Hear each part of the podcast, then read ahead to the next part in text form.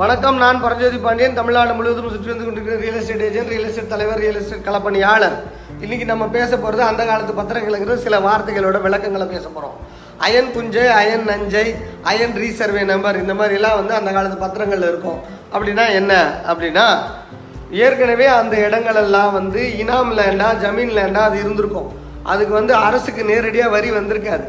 அப்போ வந்து நேரடியாக வரி வர்றது வந்து கிராம கணக்கில் ஏற்றுவாங்க அப்போ ஆக்சுவல் கணக்குக்கு வருது இல்லையா?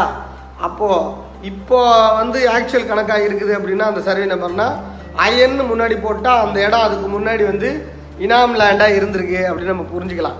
ஆக இப்போ தான் அது அயனாக இருக்குது அப்படின்னு அர்த்தம்.